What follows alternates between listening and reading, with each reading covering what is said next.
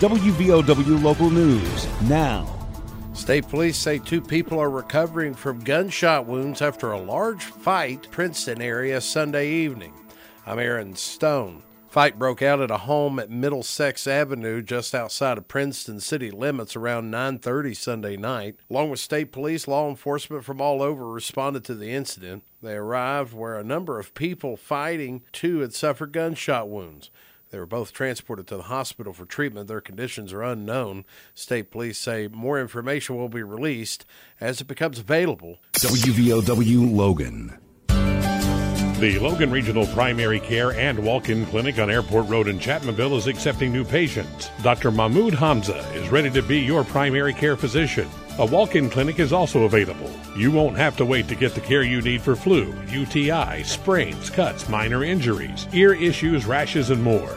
The Logan Regional Primary Care and Walk-In Clinic on Airport Road, open Monday through Thursday, 9 a.m. to 7 p.m.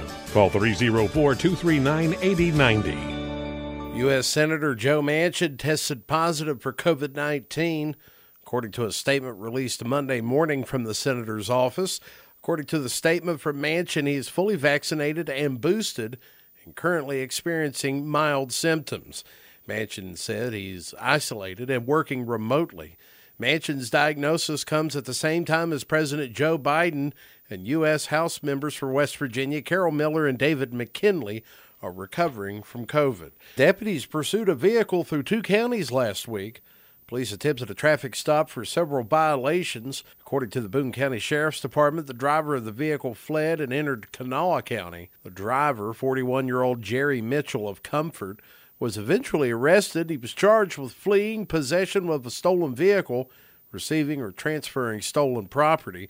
Mitchell's being held on a $101,000 bond from Boone County and a $5,000 bond in Kanawha County.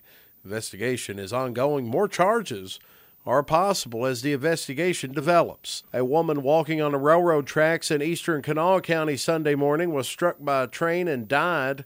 Kanawha County Sheriff's Department identified the woman as 30-year-old Carrie Lee Adkins of Paint Creek. Collision occurred around 8:30 in the morning on the tracks near the intersection of State Route 61 and Paint Creek Road. The West Virginia Division of Natural Resources is accepting applications to hunt in limited permit areas during the upcoming doe season. Applications for the lottery to hunt are due by midnight, August 12th. Applicants will be able to see if they received a permit on September 1st through their account they set up, and they will also be notified by mail during the first week of October. Now, those who want to enter as a group must know all the DNR ID numbers for the group in order to enter the lottery. Resident and non-resident hunter stamps will be available. Selected applicants will be able to hunt antlerless deer on private and public land from October 20th to the 23rd, November 21st to December 4th, December 8th through the 11th, and December 28th to the 31st. Information about season dates, bag limits was available at the DNR's website. And the West Virginia Department of Health and Human Resources reported 3,159 active cases of coronavirus across the Mountain State in their latest update today. State DHHR reported 2,232 new infections of COVID-19 since their last update on Friday. Two additional deaths were confirmed, bringing the state's death toll to 7,123 fatalities. 320 patients are currently hospitalized for COVID. Get local news on demand at WVOWradio.com and on your smart device. This is WVOW Logan. Here's the Coalfields forecast from the Storm Tracker 13 Weather Center. I'm Storm Tracker 13 Chief Meteorologist Spencer Atkins. Today, heavy showers and storms across the Coalfields. A couple of these storms may be severe, so please do watch out. Keep your eyes to the skies and keep it locked here for weather information. Temperatures today will be topping out in the 80s. Let's go with about 84 or so. Chance for storms is high at about 80%. Some of those could be strong, gusty, and then some more heavy rain at times Tuesday, especially in the afternoon.